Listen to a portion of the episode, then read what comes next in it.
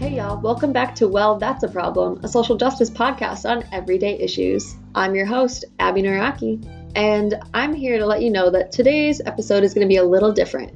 It's a type of mini episode I'm calling That's a Rant. It'll be a lot shorter, and it'll be me talking about random issues that have come up in my life and letting you know that there are things we can say about it and things we can do about it. I also want to encourage y'all to follow the podcast on Twitter so you can get updates about the latest episodes and hear about all the cool stuff that we're doing here at the pod. You can follow us at WTA Problem, all one word. And also, please remember to tweet us about your thoughts and your feedback and your ideas and all your feelings. I want to hear them all. And I'm really excited about the response that I've had about this podcast so far. Y'all are great. Thank you so much for listening. Okay, now check out my rant. Okay, so here's what happened.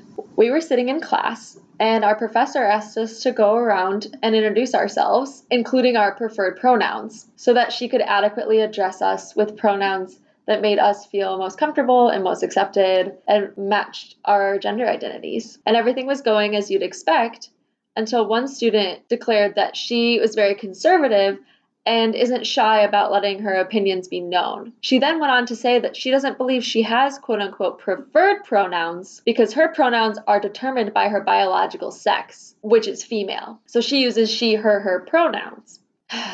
There's so much there. But the issue presses on. The instructor in this case decided to take a neutral approach, trying to make everyone feel like we are in an equal space of learning and respect.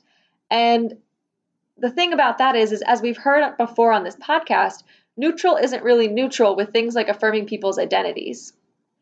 My professor also asked people not to, quote-unquote, freak out if someone called them by different pronouns than the ones they prefer. And while the attempt here was really to foster a space to learn, the impact was asking LGBTQ+ students to do more work to manage their emotions when someone challenges their identity, even if that challenge came as an accident. And so a couple days after class, and I waited a couple days because I needed a minute to really process what this meant for me and what this meant for other people like me. And by that, I mean part of the LGBTQ community. I sat down with my professor to kind of share my thoughts and my concerns because I was feeling very anxious in class and I didn't find myself able to focus on a lot of the other conversation we were having because I was just so overwhelmed about what is this going to mean for this space and my place in it? Am I going to be able to focus and learn? I'm worried about the other LGBTQ people in the class, et cetera, et cetera. And in my conversation with her, my professor affirmed that it wasn't an intentional oversight and that she would not tolerate any hateful discussion in class, which made me feel a lot better already just to hear her say, I clearly missed something, but it wasn't intentional and I apologize. And she saw me and heard my concerns and my anxieties, which felt so good just to be able to say, I was really anxious in your class, and to have her say, I don't want you to be anxious. I want you to come tell me when you're feeling anxious so that we can talk about what I can do to be a better ally to the LGBTQ community.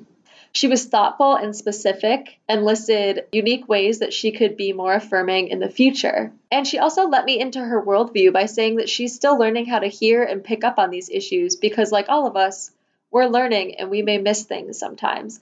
And I thought that this was a really interesting point, right, that we don't often talk about is it's not just the ability to say, oh, I see how that's a problem after the fact, but really being able to hear it and hear it from the perspective of somebody who is LGBTQ and how they would receive hearing something like, I don't believe in quote unquote preferred pronouns.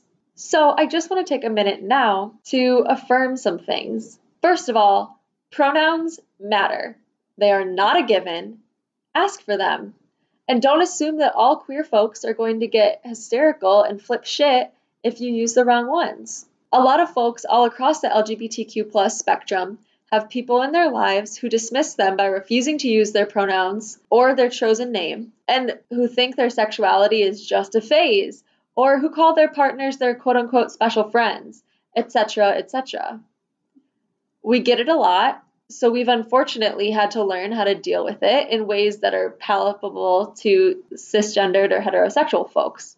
Secondly, there's a big difference between biological sex and gender, and this has been confirmed and reaffirmed through decades of gender studies across departments. Biological sex is determined by a medical professional, usually using our genitals as a guide, because we sat down as a group of medical professionals. I wasn't actually involved in the deciding factors, and decided that people with these genitals have these characteristics and should behave this way, and people with these characteristics and these genitals can behave this way. And this is a good way to distinguish people, so they thought. And we generally see three categories here. We see male, female, and intersex. Insert plug here for more visibility for intersex folks. In contrast to sex, or I guess diverging from sex a little bit, is gender, which is the social meanings layered on top of sex categories. So think boys like blue and race cars and mud.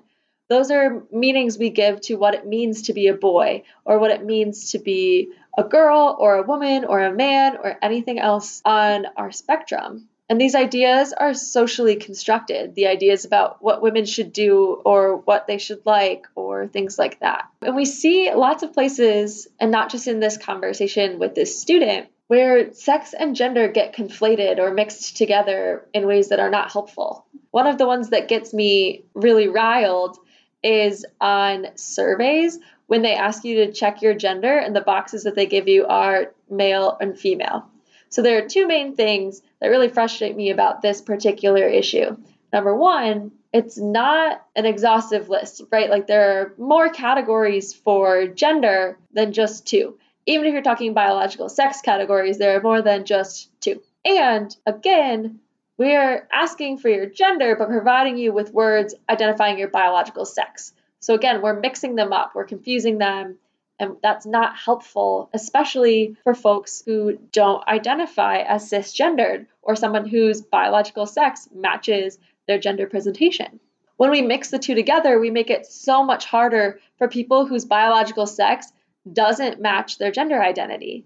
We're being exclusive here, and we're perpetuating inequality here as well. And because queer students are already marginalized, this becomes a significant problem.